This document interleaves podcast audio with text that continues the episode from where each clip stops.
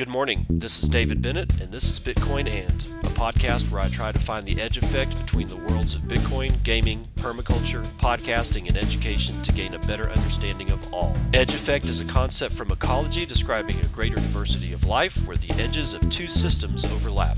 While species from either system can be found at the edge, it is important to note there are species in the overlap that exist in neither system, and that is what I seek to uncover. So join me in discovering the variety of things being created as Bitcoin rubs up against other systems.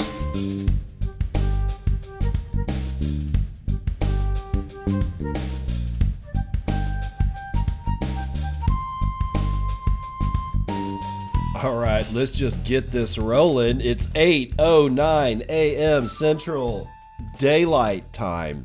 It's the 27th of April, 2022, and this episode 581 of Bitcoin. And incoming, incoming, incoming.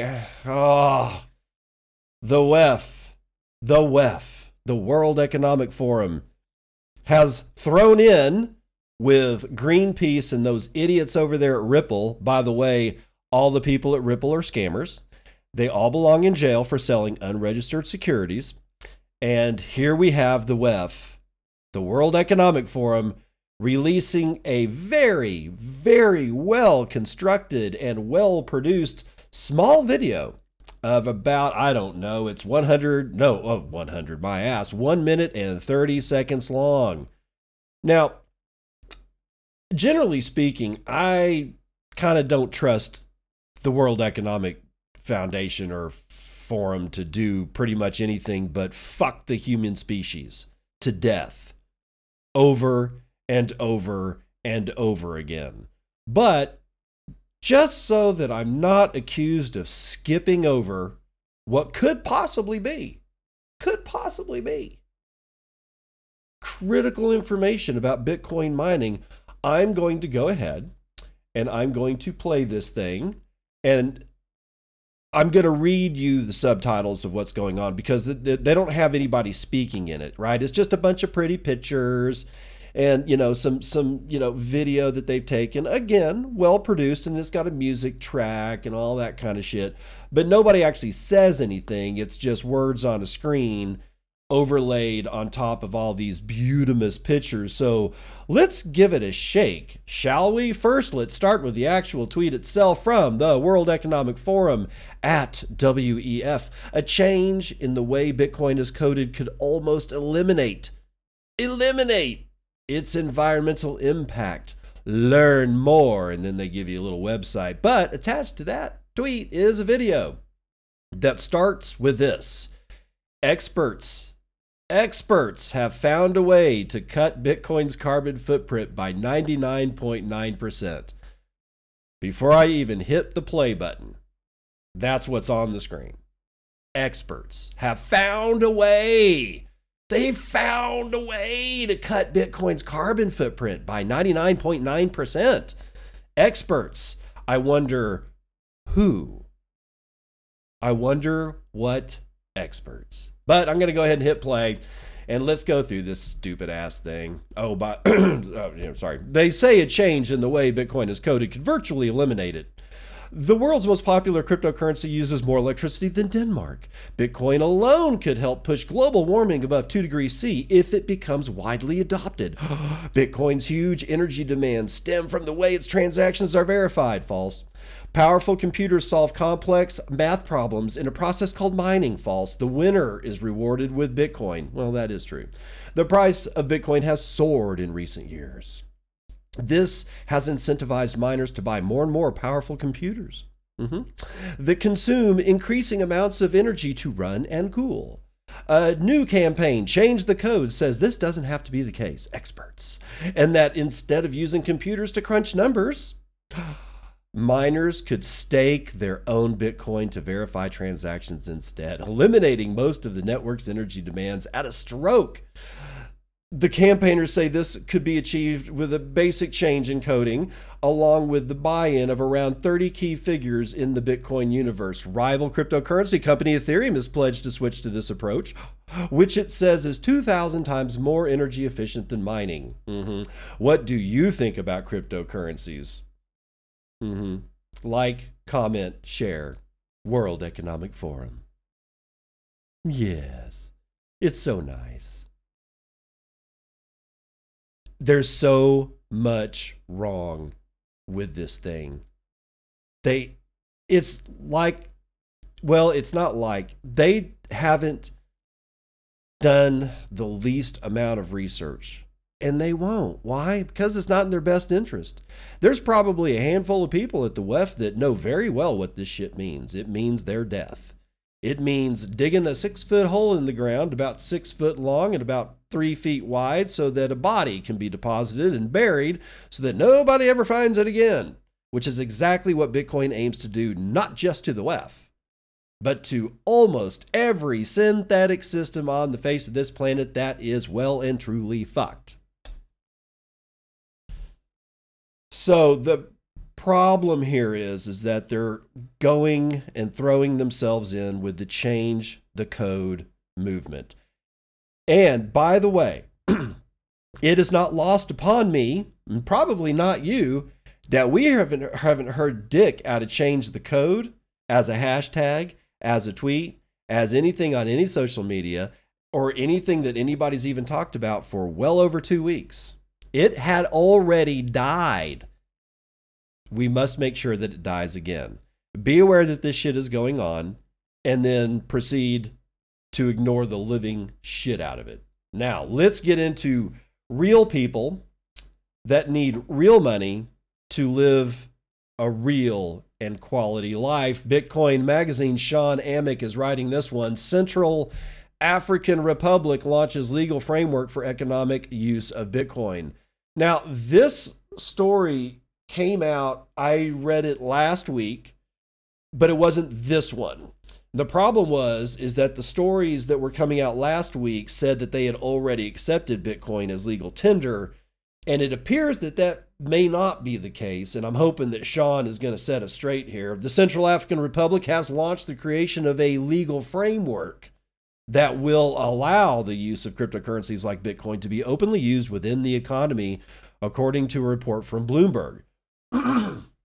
Finance Minister Herve Ndoba reportedly stated lawmakers have adopted proposals including the creation of a regulatory body to maintain oversight of cryptocurrencies.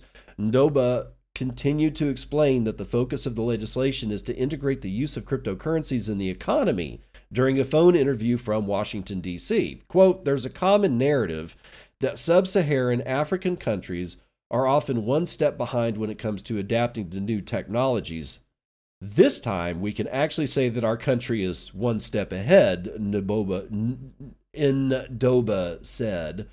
Ndoba reportedly noted that the legislation being presented does not mirror the El Salvadoran proposals, which allow the nation state to become the first to adopt Bitcoin as legal tender.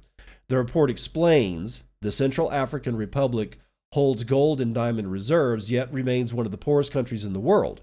The country's presidential elections of 2020 were preceded with years of violent conflict and political crises, leading to a severe economic impact that damaged relations with international partners, which ultimately caused delays in the reception of vital aid.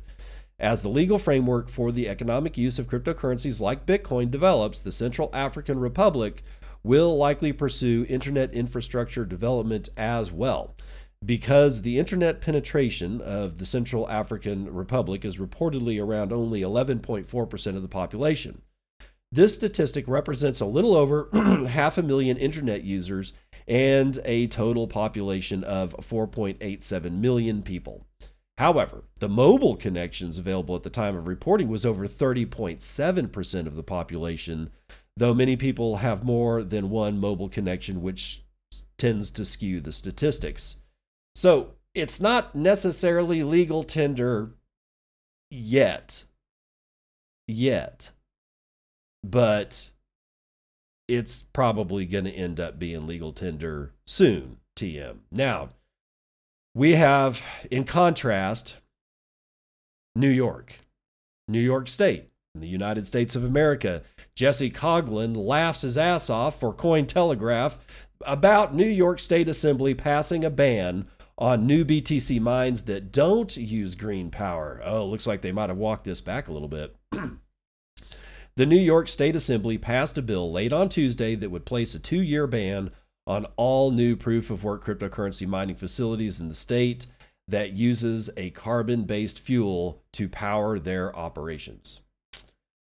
The bill, sponsored by Ann Kelles, would not only impose a two year hold on approval of new Bitcoin mines, but the proposed moratorium would also prevent the renewal of permits issued to existing proof of work cryptocurrency miners using carbon sourced energy if they seek to increase the amount of electricity consumed. Have fun staying poor. The bill gathered the support it needed to pass with 95 in favor and 52 people against, and those are the people that actually have some semblance of keeping New York in the state of being a financial capital of the world, but you know, whatever, they didn't win. And will now be carried by Senator Kevin Parker for a vote in the state Senate, so it's not completely passed yet. If successful, it will then be delivered to Governor Kathy Hochul, who can veto the bill or sign it into law. The Department of Environmental uh, Conservation would be tasked by the bill with preparing a generic environmental impact statement to number, locate, and assess the energy consumption and greenhouse gas emissions of proof of work miners and their impact on public health. What? Why making people richer and being able to save their money so that they're not actually being I don't know, work to death in the mines for food that increasingly costs the same when they never get paid anymore? Is that the health you're talking about? Uh, okay, that's that's rant territory right there, bro. Cryptocurrency industry advocacy group, the Blockchain Association, had previously called on pro tech, pro innovation, pro crypto residents of New York to mount an opposition to the bill, which they claim resulted in thousands of messages to legislators. The association said that around three hours of debate took place over the bill, demonstrating what they believe is a greater opposition to the mining ban than proponents believed. In a tweet on Wednesday, the team said it will direct its energy to the New York Senate to defeat what it calls the anti technology bill. Oh, see, marketing. Even on our side, we do marketing. Yes, we do. Yes, we do. That's marketing. That's wrapping a story inside of a three word phrase anti technology bill. Well, the enemy of my enemy is my friend. Fuck it. Proposed bans on proof of work cryptocurrencies on environmental grounds are becoming more common. A similar proposal called the Markets uh, in Crypto Assets or MICA bill was narrowly defeated in the European Parliament in late March, with legislators there even considering a ban on Bitcoin trading to enforce the proposed ban on mining. So, as New York decides that it wants to be a third world country, we're going to move right on over into Fort Worth, Texas. That's right. Hot off the heels of the Beef Initiative, we moved to Cowtown. And if you didn't realize that, Fort Worth, its history is that of a major cattle yard that contained the cows that were coming out of Colorado over to the railroad to be taken to the Chicago slaughterhouses. And Fort Worth was pretty much a destination where all the cattle that came up from the south of Texas went. If it came from Colorado and New Mexico, they went over. I mean, so you end up with these huge stockyards, not feedlots, okay? They just needed a place to put the cattle so that they could drive them into the cattle cars on the train, and that train would go from Dallas Fort Worth up into Chicago, and that's where apparently, from what I understand about this, where a major set of slaughterhouses existed in the very early 1900s and late 1800s. But be that as it may, it became known as Cowtown because that's where all the cows went. Millions of cows, millions of beating hearts were driven to Fort Worth. And now they're going to start mining Bitcoin. Why? Because they're not fucking stupid. Bitcoin Magazine, Shawn Amick has it. Fort Worth, Texas, becomes the first city government in the United States to mine Bitcoin. Fort Worth, Texas has officially become the first city government in the U.S. to mine Bitcoin today. Three, only three, I get it, but still, they're doing it. Three, S9 Bitcoin mining rigs will be deployed to run 24 7 in a closed environment on a private network operated by the Information Technology Solutions Department data center located at Fort Worth City Hall. So these sons of bitches are actually inside City Hall of Fort Worth. That's really interesting. The S9 miners were donated by the Bitcoin and blockchain advocacy group Texas Blockchain Council.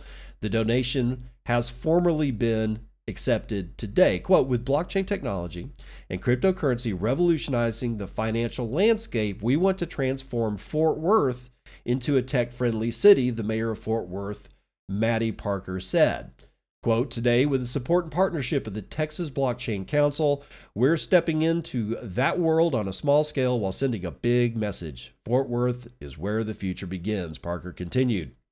The program starts with only the three machines so the city of Fort Worth can monitor performance, energy requirements, and familiarize itself with the process of Bitcoin mining over a six month period. Fort Worth estimates that the individual energy required to mine Bitcoin from each of the mining rigs will be equal to that of a household vacuum cleaner, according to the release. This nominal energy usage is expected to be offset by the profits obtained from Bitcoin mining.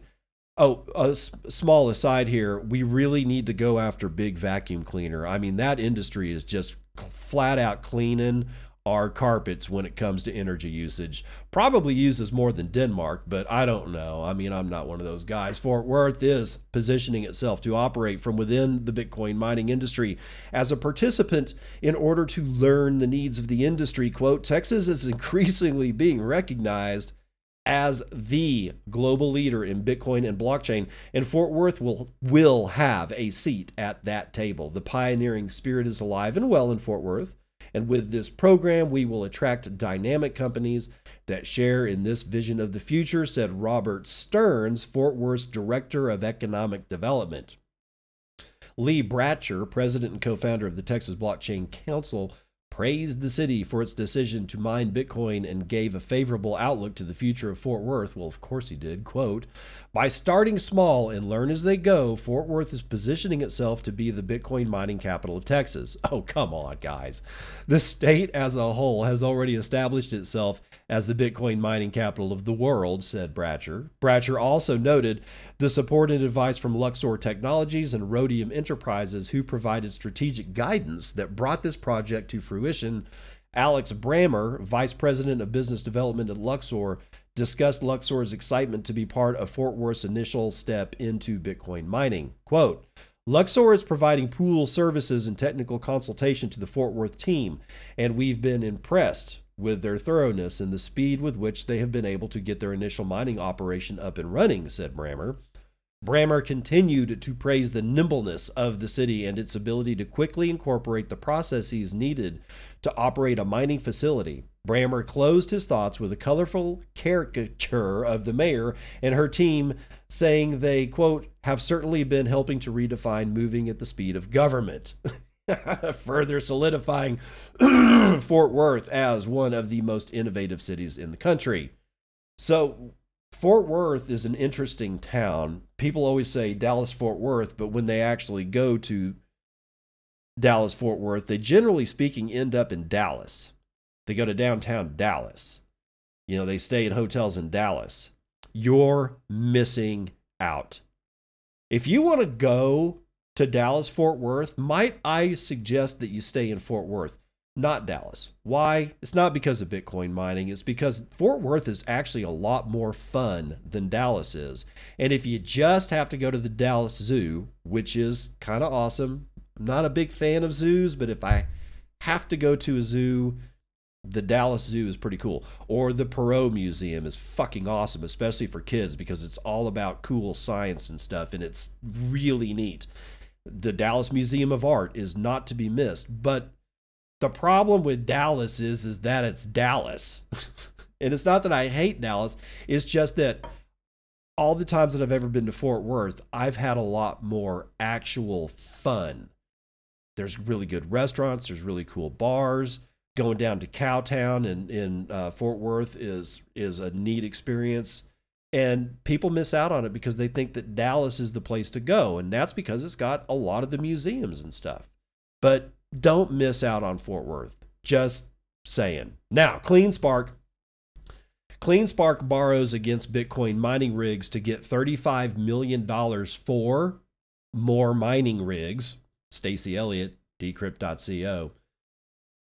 The three year financing agreement has been secured by 3,336 new S19J Pro mining rigs, according to a Securities and Exchange Commission filing submitted on Friday. The company has 23,000 Bitcoin miners in operation and expects to add 12,000 before the end of October. Is that right? Yeah, October.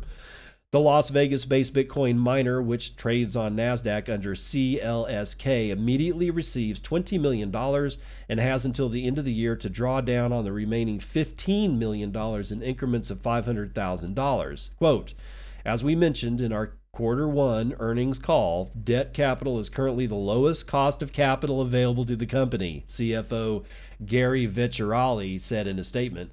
Yeah, Debt capital, by the way, is currently the lowest cost of capital available to every company right now. Why? Well,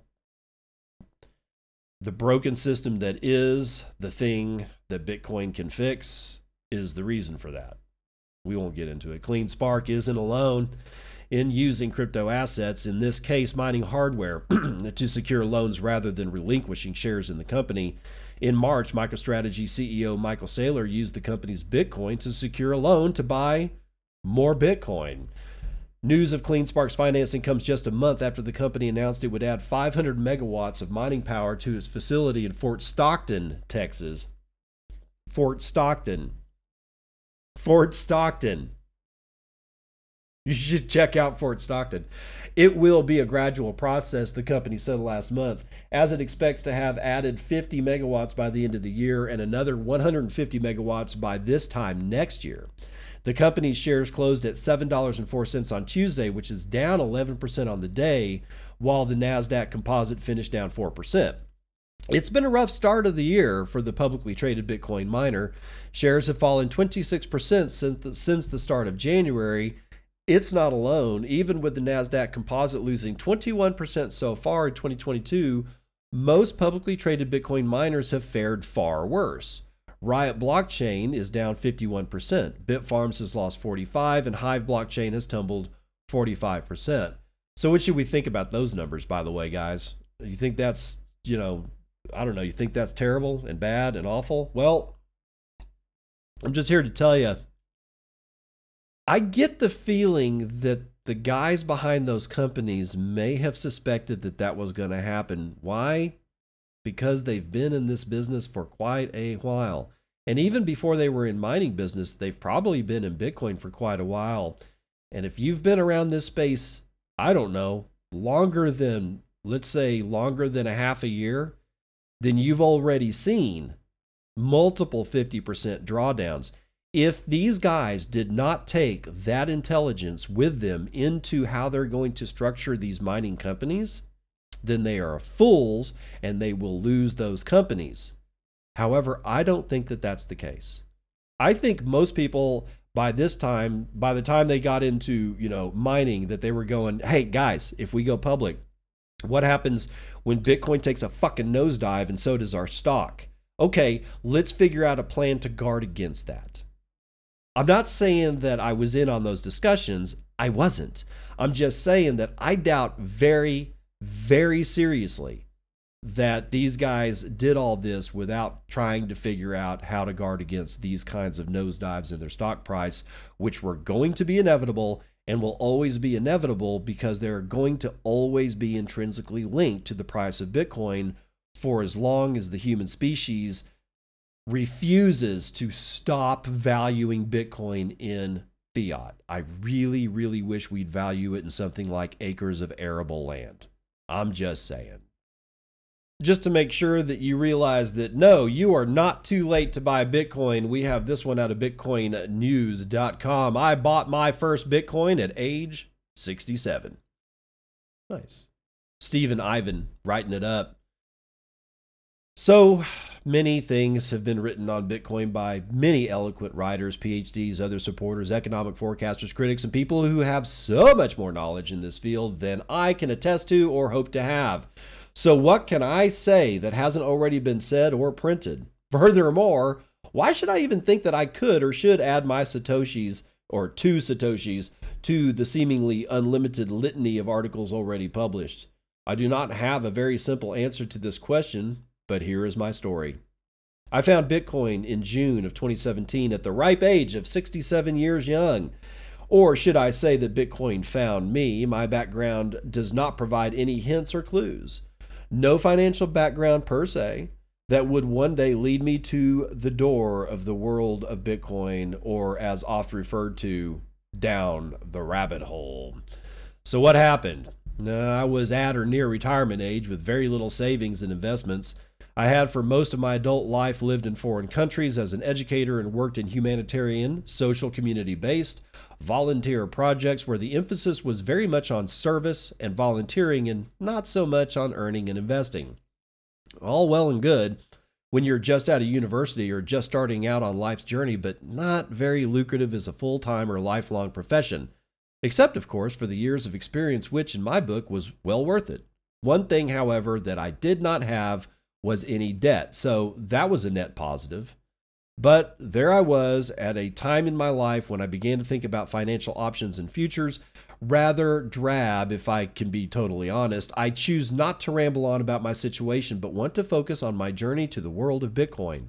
By 2017, I believe the Bitcoin price was about $3,000 per coin, a rather hefty amount for my personal situation. So I bought a portion of a Bitcoin.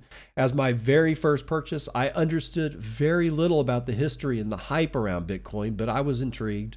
My teenage and young adult years were spent in what many would call the Woodstock generation. And as a side note, I did attend that cosmic event on Max Yasgur's farm in Bethel, New York in 1969 those were turbulent years and times of social change and a lot of social unrest as well. Well documented elsewhere. I did not get much of a financial education through those years, but did get a proper education upfront and personal on the evils of war, the power balances, or rather the imbalances of big banks, and their double standards that seem to pervade all aspects of society, and the seemingly important power of the masses, young and old, to change things for the better. I am, by my very nature, a proponent of peace, and I 100% abhor war in all its forms. So, when I came upon a few YouTube podcasts in 2017 about a new form of sound money on an open ledger that is governed by a mathematical immutable algorithm that is not controlled by anyone, let alone the banking system of our present economic systems, this internet money called Bitcoin intrigued me. I was intrigued that it was outside the control of the big banks. I was intrigued by its creation by a person or persons that was and still is anonymous, the infamous Satoshi Nakamoto. I was intrigued by the fact that I could own my own money and send my own money to anyone I desired to at any time and completely by an autonomous decision made by me and me alone. So many intriguing aspects of this Bitcoin. Five years on, and I continue still to be intrigued, and my journey to financial freedom goes on. So I made my very first purchase, my first step down the rabbit hole, and of course, immediately began to learn more, research more, study more, and continue my path down that rabbit hole, a rather interesting attribute of Bitcoin and what Bitcoin does to so many. I became more and more convinced that this amazing invention of internet money that is called Bitcoin would soon change the course of the financial world and maybe change more than that. Perhaps it might even usher in an era of individual freedoms and individual sovereignty that I had been looking for my entire life.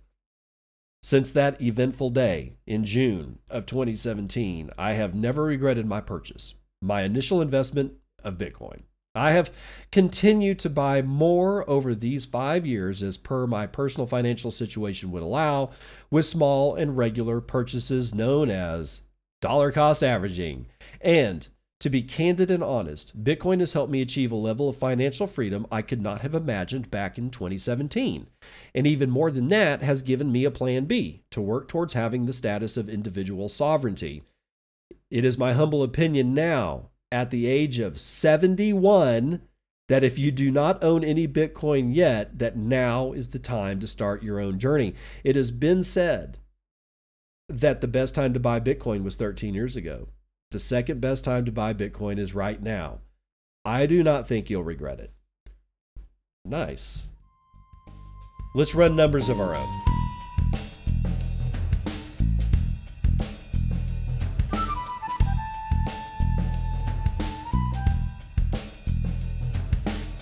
weirdness in the markets today looks like uh, looks like indices are bouncing back after today or yesterday's bloodbath that there was. So it appears that people are buying the dip and clearly selling off flammable liquids. I guess they don't like them in their garage. West Texas Intermediate is down a full 1.67% to right at 100 bucks a barrel. Brent North Sea likewise down a point and a half to $103.47. Natural gas, however, is 1.53% to the upside, damn near close to 7 bucks per 1000 cubic feet, uh, $6.95 to be exact.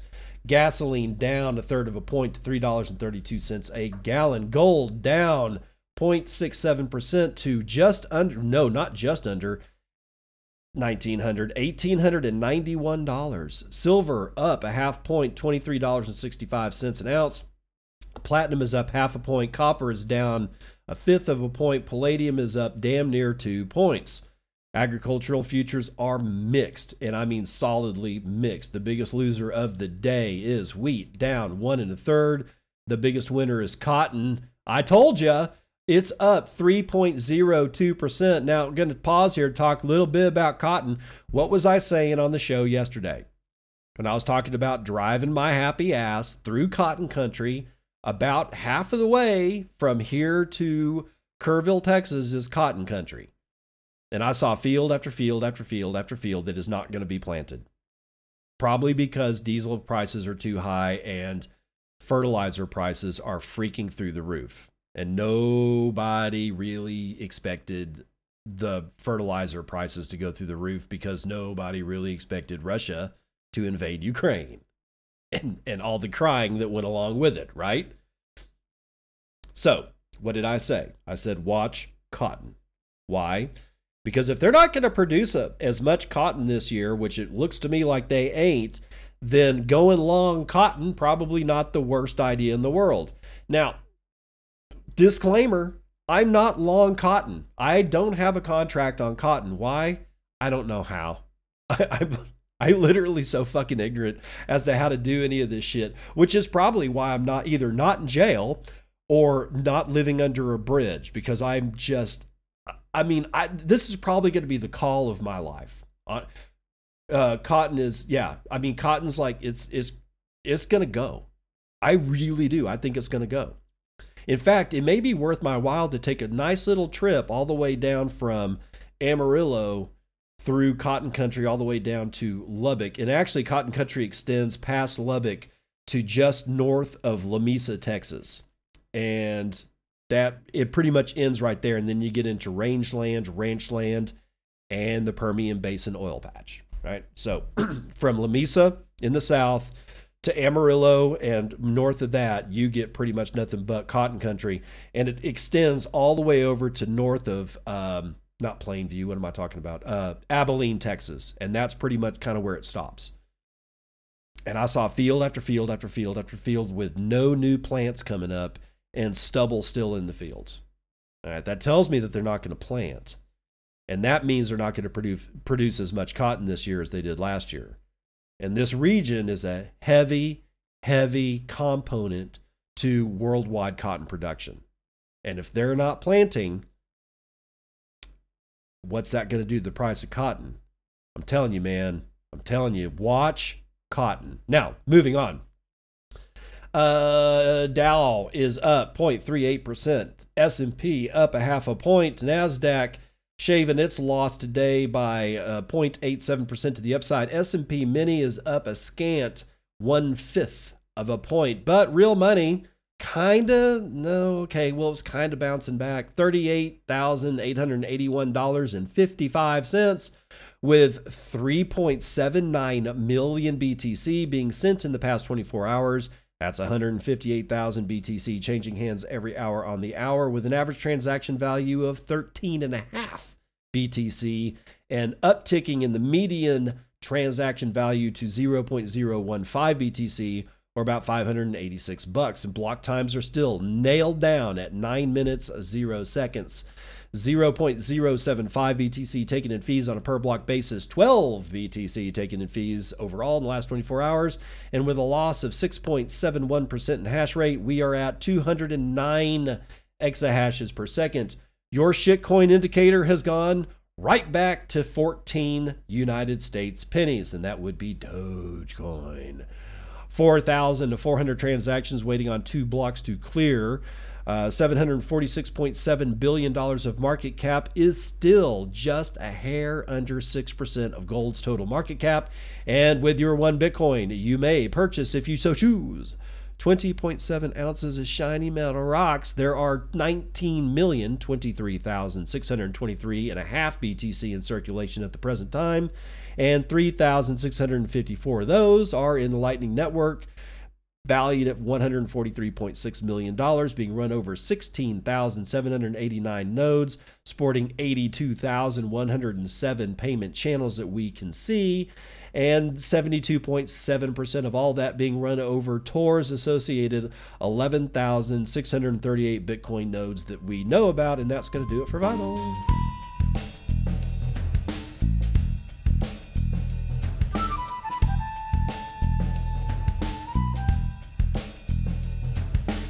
Welcome to part two of the news that you can use. Buenos Aires mayor touts plan that permits tax payments in Bitcoin.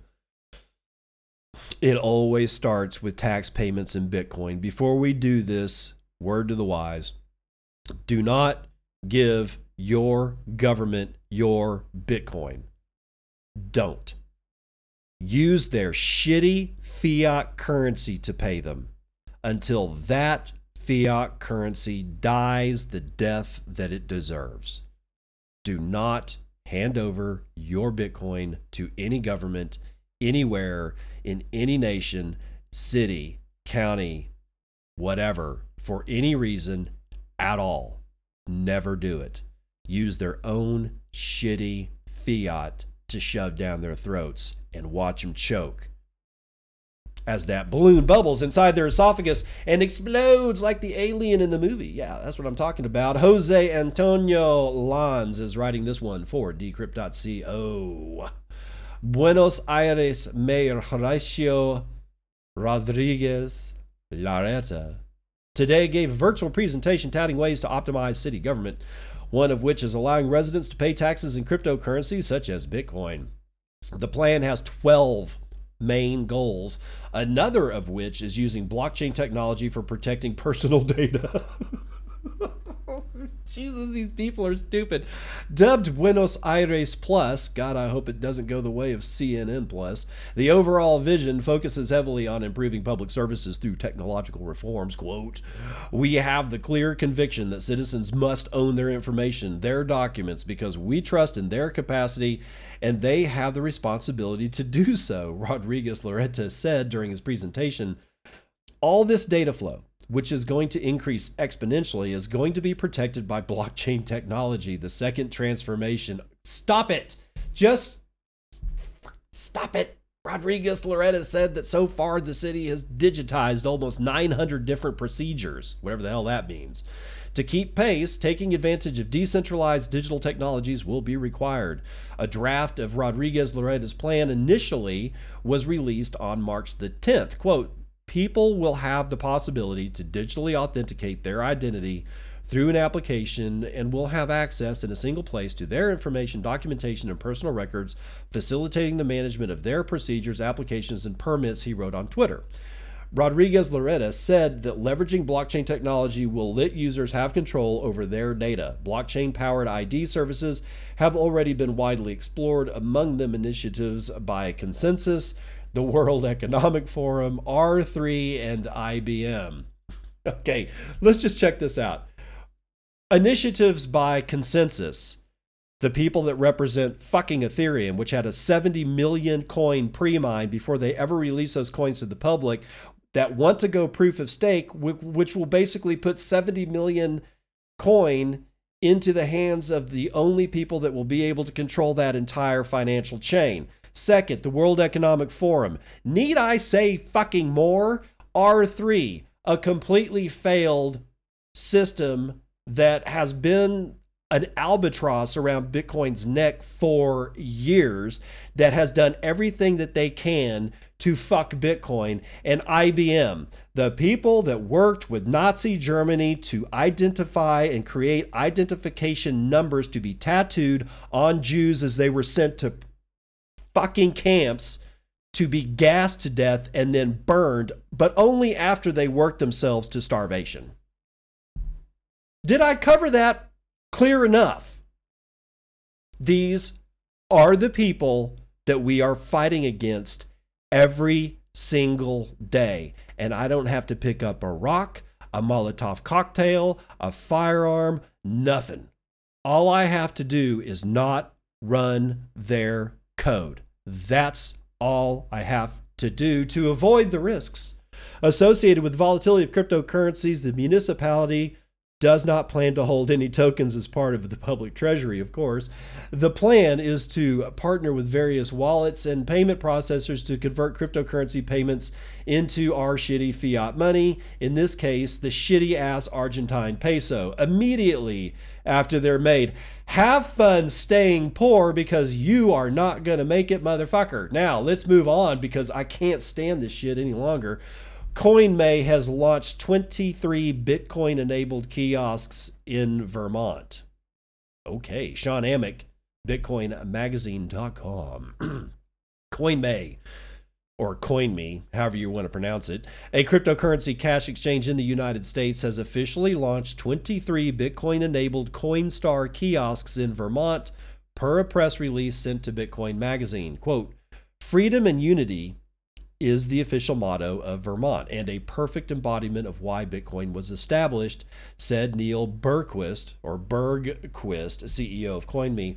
Cash access to cryptocurrencies offers an opportunity for financial freedom to those that would not otherwise have it. Trusted and easy to use on ramps like the ones CoinMe provides are critical for the widespread adoption of digital currencies, Bergquist continued. CoinMe's expansion into Vermont brings the CoinMe enabled Coinstar kiosk to 49 states with over 9,500 locations in the United States. CoinMe's network allows users across the nation to trade cash for Bitcoin in a simple and friendly way. CoinMe was the first to launch a state licensed Bitcoin ATM in the United States in 2014. Now, CoinMe also enables legacy financial institutions the ability to offer the sale of cryptocurrencies like Bitcoin. CoinMe's seasoned experience allows the financial institutions they help to operate in a regulatory compliant and low cost manner. Quote, with CoinMe, we are providing a vital bridge for people to participate in the digital economy, said Jim Gaherity, CEO of Coinstar. We're excited to continue our partnership and build upon our existing footprint to Bitcoin enable even more Coinstar kiosks across the country. End quote. Buying Bitcoin at a CoinMe kiosk is a simple four step process. First, create a CoinMe account.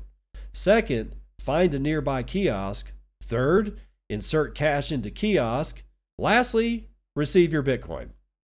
The kiosk will be located at select Shaw's, Hannaford supermarkets, and Tops Friendly Market grocery stores, allowing Vermont residents quick access to Bitcoin through cash transactions. Okay, nice. But, you know, how many people are using them? The the Coinstar kiosks for buy, buying per, uh, uh, buying Bitcoin with. I've seen zero metrics from any of these people that suggest how much Bitcoin is actually being bought. If you know different, if you've seen metrics, DM me on Twitter, Ghost of Nunya. Maybe one of these days I'll get BENND77 back and I can go back to my original 6,500 followers.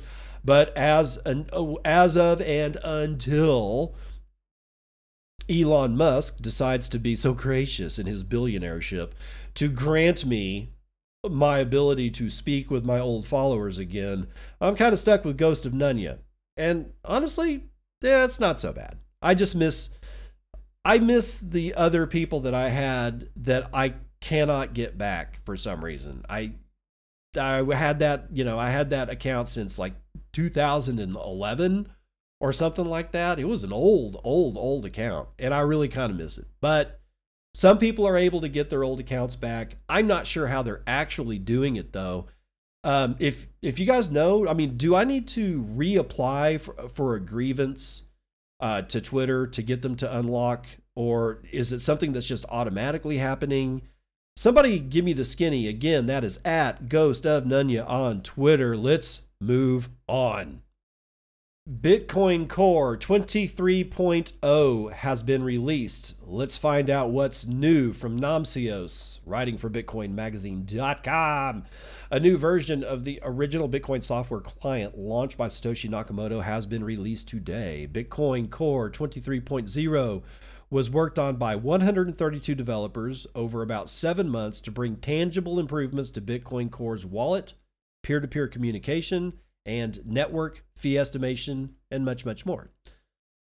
So, first, wallet updates, Taproot support. Bitcoin Core now enables the user to choose the new Taproot address type when creating a new wallet, even though that isn't the default, as many wallets in the ecosystem cannot send to a Taproot address just yet. The user is given the option to create Taproot receiving addresses in newly created wallets. The Taproot address created by the Bitcoin Core wallet for receiving Bitcoin is a simple single signature one. Therefore, users won't automatically save BTC in fees compared to regular Bech32 single signature addresses, as bigger savings come from porting more complex sending conditions and address setups into the Taproot scheme. Yeah, that's why Taproot is here. It's not just a new address type, it's completely different. But whatever. By adding native support for Taproot addresses, Bitcoin Core takes a step in the direction of encouraging a wider adoption of Taproot. As more users opt into the new upgrades features, its benefits are able to best permeate through the user base. Bitcoin Core wallets now default to using descriptors when created, a significant change that promises a better backup and recovery process for Bitcoin funds. Since the advent of hierarchical deterministic wallets, or HD wallets, a Bitcoin wallet will typically use the recovery seeds uh, between 12 and, or rather, 12 words or 24 words to generate a master private key. The wallet then uses that master private key to generate a master public key, which can be leveraged to generate a nearly infinite number of receiving addresses through derivation paths that, as the name says, guide the wallet to what path it should follow to correctly derive an address. Recovering funds in a Bitcoin wallet therefore commonly depends on that derivation path, as most applications today default to HD wallets. The usage of different derivation paths by wallets is the reason why it is common to see a user attempting to recover funds in a second wallet finding a balance of zero, which is scary as shit, right? However, descriptor wallets make it much easier for the user to recover any funds by explicitly stating the derivation path in the descriptor. The user is thereby relieved from having to care about the derivation path their wallet used, a big improvement in user experience. Bech32 addresses, the format in which the address begins with BC1, have an interesting property that enables the spotting of possible typos. However, it wasn't until Bitcoin Core 23.0 that the user could, you know, actually benefit from that. Bitcoin Core will now alert the user about up to two errors in the Bech32 address. The tool is currently only available on command line through the validate address RPC, though there are plans to integrate it into the graphical user interface in the future. If more than two errors are made by the user when typing out the address, then the typo finding tool cannot guarantee success. The limit of errors the tool commits to finding is important because attempting to find a large number of typos could lead to undesired behavior. If the user typed an address with several mistaken letters, even if the tool could spot all of them, it could end up suggesting a totally different address than what the user intended to send to in the first place, which is a much worse outcome. A Bitcoin Core user has had the option to choose what coins or unspent transaction outputs, also known as UTXOs, to use in a transaction for years now. But this coin control feature required manual selection of what UTXOs to use every time, a cumbersome and tiring process that is highly prone to error. Now, Bitcoin Core allows the users to indefinitely freeze a UTXO. The freezing process is still a manual one, but the user only needs to do that once and can then rest assured that the coin they froze won't be automatically spent by Bitcoin Core until the user unfreezes that coin. Carefully selecting which UTXOs to use and funding a transaction is important to prevent undesirably linking addresses that have conflicting purposes. For example, a user might not want to join UTXOs they obtain through a Know Your Customer method with non KYC coins if they did. Any observer of the blockchain would be able to infer that that user whom they could know because of the KYC information provided, also owns the non KYC addresses and its coins, hurting user privacy.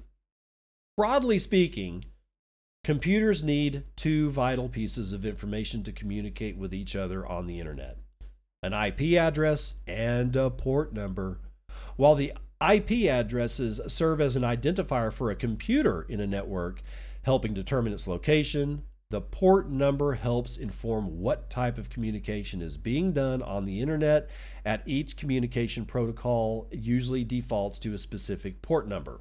As a result, ports enable a computer to run multiple types of traffic at the same time while easily differentiating between them. For example, the web's HTTP protocol defaults to port 80, while its more secure counterpart, HTTPS, usually runs on port 443 and email's SMTP protocol leverages port 25. With Bitcoin, it's no different. Historically, upon starting Bitcoin Core, computers default to running on port 8333 and looking for peers using the, that same port. While ports facilitate the communication between computers on the internet, it also makes it easier for internet service providers to monitor traffic as it's easy to assume what type of communication is being done. In an adversarial setup, an ISP could filter and block certain traffic based on the destination port. Despite not being the most effective censorship mechanism available to ISPs, it is the easiest, and an attacked protocol would need to change its default port of communication to bypass the censoring or throttling. By removing port 833333 preference, Bitcoin Core now mitigates the easiest path ISPs have for filtering or blocking Bitcoin traffic. Fuck yeah. Additionally, nodes not running on port 8333 now will have less friction getting inbound connections from other nodes as the network no longer prioritizes that port. Bitcoin Core 23 also protects users from adversarial ISPs by adding support for CJDNS, a security enhanced alternative to the standard internet protocol. CJDNS leverages public key cryptography to implement an encrypted version of IPv6, the most recent version of IP. By providing end to end encryption natively, CJDNS improves upon IPv6 and IPv4 the previous IP version that is still widely used, with increased security and privacy as it protects nodes that use it from traffic analysis and filtering. The addition brings new optionality for users interested in protecting their traffic from prying eyes or increasing the security of their Bitcoin setup. While Tor and I2P exist as alternatives to ClearNet IP, CJDNS serves as a complementary option that can enhance robustness for the Bitcoin network and its nodes. Bitcoin Core's built in fee estimation tool has gotten a bit more complete. According to a blog post by John Newbery on the subject, Bitcoin Core's fee estimation, quote, simply records and reports meaningful statistics about past events and uses the data to give the user a reasonable estimate of how much fee they need to attach in order to have their transactions included within n number of blocks.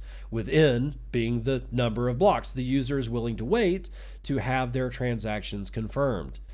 The algorithm calculating such estimates used to take into account all transactions on the mempool, Bitcoin's waiting area for transactions that haven't yet been included in a block. However, since the introduction of replace by fee transactions, which enable the user to effectively bump the fee of their transaction, is pledging to miners in an attempt to get a faster connection, Bitcoin Core did not account for the new transaction type when estimating fees out of doubts whether the feature would be widely adopted by users and miners. Now, with Bitcoin Core 23.0, RBF transactions are taken into account on Bitcoin Core's fee estimations, providing a more accurate estimate for users leveraging the software for sending transactions. Bitcoin Core now includes experimental trace points in its release binaries for Linux with user space statistically defining tracing or USDT. USDT allows users to get detailed information from their node that can be used for review, debugging, and monitoring. The feature makes it possible to keep track of custom fine grained statistics and monitor otherwise hidden internal node events while having little to no performance impact when unused. One example where this is useful is to spot and likely prevent attacks. A security researcher could set up multiple nodes and trace the messages received from peers to possibly identify attacks ahead of time. So there's a good old rundown of the new Bitcoin Core 23.0. And what's my favorite part? The port. Not forcing port 8333 for Bitcoin Core is fundamental in this era of chain analysis. What I didn't read in there is is there any impact on chain analysis now because port 8333 is no longer there? If you have the answer to that, please let me know, okay? Please, because that would be really, really cool to find out. Finally, failure to launch. Australia's first three crypto ETFs all miss launch day man, shit going on down under Coin Telegraph, Jesse Coghlan. The launch of Australia's first three Bitcoin and Ether exchange traded funds scheduled for Wednesday have been delayed as a result of further checks needing to be completed. The exchange listing the Bitcoin spot ETF from Cosmos Asset Management CBOE Australia released a statement late Tuesday stating that the standard checks prior to the commencement of trading are still being completed and a further update will be provided in the coming days. CBOE issued the same notice regarding two spot ETFs issued by 21 shares, also scheduled for launch today a Bitcoin ETF and a Shitcoin 1 ETF. It's unclear why the products are delayed, with the Australian Financial Review reporting that a service provider downstream, an entity such as a prime broker or a major institution with the power to delay listings until it's ready to support the trade of the product could be to blame for this holdup. The underlying asset for the Cosmos ETF is a direct investment into the Canadian Purpose Bitcoin ETF, North America's first Bitcoin exchange traded fund. The funds issued by 21 shares are backed by Bitcoin and Shitcoin 1 reserves held in cold storage by Coinbase. Tony Chappell, head of trading at Australian wealth management firm ZeroCap, told Cointelegraph the delay was not a big deal, referring to the Cosmos Bitcoin ETF. He added, quote, you would think an ETF which invests in another ETF would be easier to handle, but the broker will just be ensuring that they have all their ducks lined up before they go live. End quote. CC Liu, managing partner of crypto asset investment and wealth management firm Apollo Capital, also said that it seemed like just a small bump in a long road for the funds. Quote, while this isn't an ideal start for the ETFs, yeah, you can say that again, it will be looked at as only a minor speed bump in an otherwise successful result for the crypto industry in Australia. End quote. She added, quote, the traditional finance sector is trying to get its head around how to adapt their businesses to a new asset class. It's a journey both crypto and TradeFi are on together, end quote. Cointelegraph contract contacted CBOE Australia, Cosmos, and 21 shares for more information regarding the delays, but did not immediately hear back.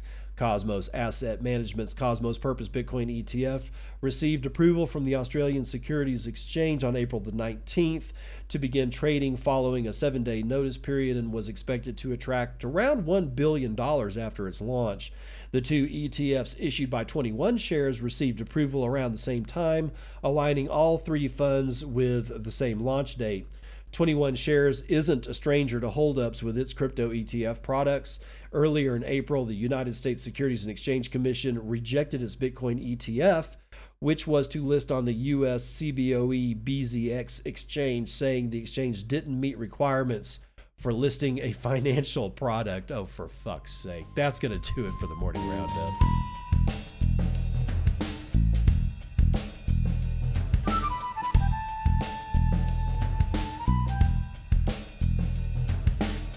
You want it. I got it. Dad says jokes. There once was a man that fell down a well. Turns out he couldn't see that well.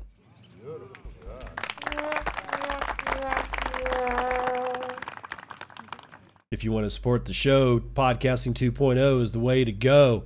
Download any Podcasting 2.0 app, and it will have a wallet in it, a Lightning wallet and you can stream me satoshis when you search for the bitcoin and podcast in that app. And you have to search for it inside of a podcasting 2.0 app because podcasting 2.0 respects the rss feed that people's original podcast service provider would like you know like mine is soundcloud.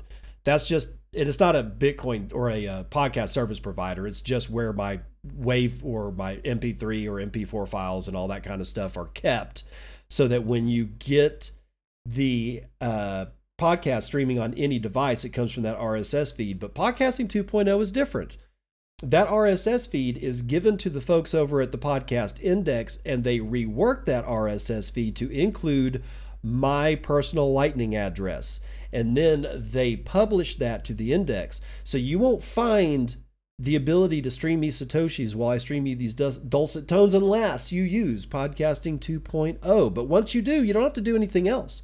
You just load up your Bitcoin Lightning wallet with some satoshis and find my podcast and it's done. You can just boost me or you can stream me satoshis. Either way, but you have to do nothing other than make sure that you find Bitcoin and podcast on a podcasting 2.0 enabled app and you are off to the races. And if you don't want to do that, you can use shitty ass fiat currency. And that shitty ass fiat currency is immediately sent to Strike, where it is converted 100% into Bitcoin. So it's going to go to Bitcoin no matter what you do. Podcast, or uh, uh sorry, patreon.com forward slash Bitcoin and podcast is the way that you can do that for uh, my Patreon if you want to use shitty ass fiat, which will automatically be converted at the end of every month to Bitcoin uh, everything else that's going on in the world. Uh, we've got a fight going on with the whole um, check template verify, the CT op CTV. Uh, don't get terribly distracted by this, but that doesn't mean to not pay attention. We should probably pay attention. Every time a consensus mechanism comes up that may change cons- or or add to or change a consensus rule it's it's something of note it is a historical marker that we are coming up on i don't know exactly if i i have got uh the the oh god bitcoin tech op letter is that what it was oh my god i can't believe i'm i i'm so embarrassed that i can't bitcoin op tech I've got the newsletter. I was going to read it today, but we are already at 63 minutes. So I'm going to save it to tomorrow. And it has a fair amount of what's going on with this whole what is op check template verify. And we've got discussions about activations on it. By the way, if you want to read it now and not wait till tomorrow, Bitcoin Optech newsletter, it's number 197. 197 will get you to that, and I will see you on the other side. This has been Bitcoin and, and I'm your host, David Bennett. I hope you enjoyed today's episode and hope to see you again real soon. Have a great day.